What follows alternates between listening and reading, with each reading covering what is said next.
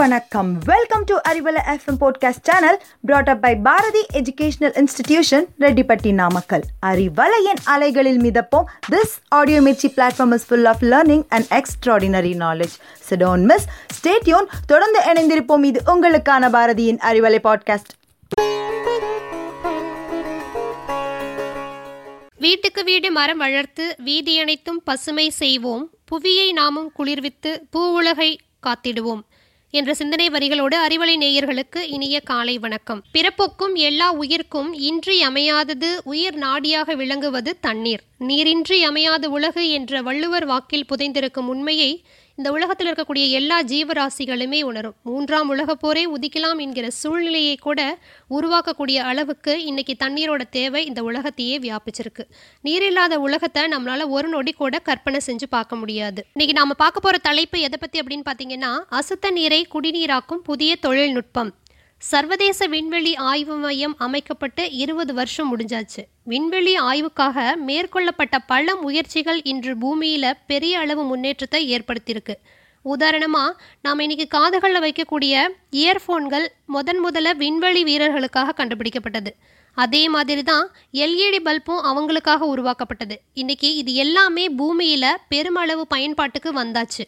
விண்வெளி ஆய்வு மையத்தில் தண்ணியை சுத்திகரிக்கக்கூடிய புதிய டெக்னாலஜியை கொண்டு வந்திருக்கு. இந்த டென்மார்க் நிறுவனமான அக்வாஃபோரின்ஸ் ஏஎஸ் இதோட வேலை என்ன அப்படின்னு பார்த்தீங்கன்னா விண்வெளியில் இருக்கக்கூடிய ஈரப்பதத்திலிருந்து விண்வெளி வீரர்கள் சிறுநீர் வரை எல்லாத்தையுமே சுத்தப்படுத்தி மறுசுழற்சி செய்து குடிநீராக மாற்றி தரக்கூடிய தொழில்நுட்பம் தான் இது. இதை பூமியிலையும் பயன்படுத்தலாம் அப்படிங்கிற முடிவுக்கு வந்திருக்காங்க. இந்த நிறுவனம் அக்வாஃபோரின்ஸ் அப்படிங்கிற புரோட்டீனை பயன்படுத்தி தண்ணியை சுத்தம் பண்ணுது. இந்த நிறுவனத்தோட தலைவர் பீட்டர் ஹோம் ஜென்சன் இதை பற்றி என்ன சொல்கிறாரு அப்படின்னு பார்த்தீங்கன்னா உயிரோடு இருக்கக்கூடிய செல்களின் வழியாக நாம் தண்ணியை அனுப்பும்போது அங்கே அசுத்தமான தண்ணீர் சுத்தமான தண்ணியாக மாறிடுமா? அதாவது நம்ம செடி கொடியில் இருக்க வேர்களில் இருக்கக்கூடிய செல்கள் எப்படி அசுத்தமான தண்ணியை உறிஞ்சு சுத்தமான தண்ணியை செடிகளுக்கு அனுப்புதோ அதே மாதிரி தான் நம்ம உடம்புல இருக்கக்கூடிய இரண்டு சிறுநீரகங்களும் இப்படி தான் ஒவ்வொரு நாளும் நூற்றி எழுபது லிட்டர் தண்ணீரை ஃபில்டர் பண்ணுது.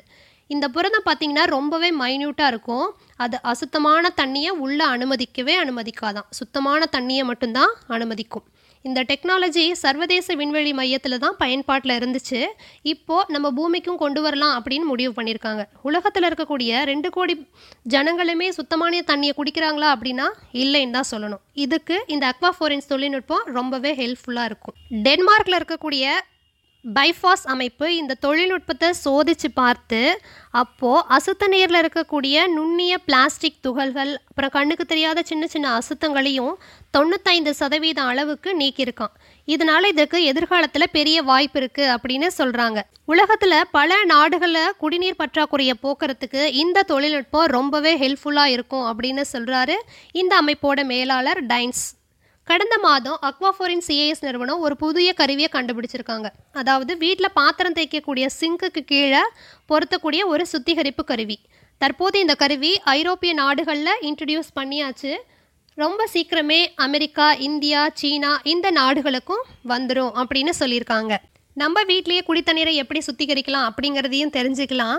எப்போவுமே குளிர்ச்சியாக தண்ணி குடிக்கணும் அப்படின்னு நினைக்கிறவங்க மண்பானையில் தண்ணி சேமித்து வச்சு குடிக்கலாம். இந்த மண்பானையில் குடிக்கிறதுனால குளிர்ச்சி தருவது மட்டும் இல்லாமல் நீரை இயற்கையாகவே சுத்திகரிக்கக்கூடிய திறன் இந்த மண்பானைக்கு உண்டு.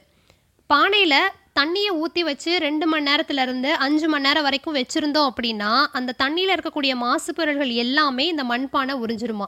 அதுக்கப்புறமா நம்மளுக்கு சுத்தமான தண்ணி கிடைக்குமா. மண்பானை இயற்கையிலேயே ரொம்ப சிறந்த வாட்டர் ஃபில்ட் இன்னொரு மெத்தட் என்ன அப்படின்னு பார்த்தீங்கன்னா நம்ம செம்பு குடத்தில் இரண்டு அல்லது அஞ்சு மணி நேரம் தண்ணியை ஊற்றி வச்சோம்னா தண்ணியில் இருக்கக்கூடிய மாசுகள் நுண்கிருமிகளை எல்லாம் இந்த செப்பு பாத்திரம் அழிச்சிருமா. மண்பானையில் செப்பு காசுகளை போட்டு வைக்கிறத மூலமாகவும் தண்ணியை சுத்தப்படுத்தலாம் அப்படின்னு சொல்கிறாங்க தண்ணியை கொதிக்க வச்ச பிற்பாடு நெல்லிக்காயும் போட்டு கொஞ்சம் ஜீரகத்தையும் சேர்த்து ஊற வச்சு குடிக்கலாம். தண்ணியை காய்ச்சும் போதே ஜீரகத்தை போட்டும் கொதிக்க வைக்கலாம். நெல்லிக்காய் வந்து உடலுக்கு நிறைய நோய் எதிர்ப்பு சக்தியை கொடுக்கும். ஜீரகத்தில் இருக்கக்கூடிய நுண் சத்துகள் நோயை போக்கக்கூடிய தன்மையை அதிகரிக்கும். மார்ச் இருபத்தி ரெண்டாம் தேதி உலக தண்ணீர் தினமாக கொண்டாடப்படுகிறது. நாம் அன்றாட வாழ்க்கையில் உபயோகிக்கக்கூடிய தண்ணியை விட அதை நாம் வீணாக்கிறது தான் அதிகம். அதனால் தண்ணீரை சிக்கனமாக செலவு செய்யுங்க. பத்து லிட்டர் மழைநீர் ஆறடி ஆழம் சென்ற பிறகே ஒரு லிட்டர் குடிநீராக நமக்கு கிடைக்கிறது. ஸோ நினைவில் கொள்வோம். தண்ணீரை சிக்கனமாக செலவு செய்வோம். பணம் பொருளை விட எதிர்கால சந்ததிகளுக்கு நாம் சேர்த்து வைக்கும் விலை மதிப்பற்ற செல்வம் தண்ணீரே. சிறு துளியும் வீணாய் கீழே சிந்தாமல் பொறுப்புடன் நீரை சேமிப்போம் பொன்னான சந்ததிகளை காப்போம். மீண்டும் சந்திப்போம். மற்றும் ஒரு புதிய சுவாரஸ்யமான தகவல்களோடு அதுவரை உங்களிடமிருந்து விடைபெறுவது கல்பனா. நன்றி வணக்கம்.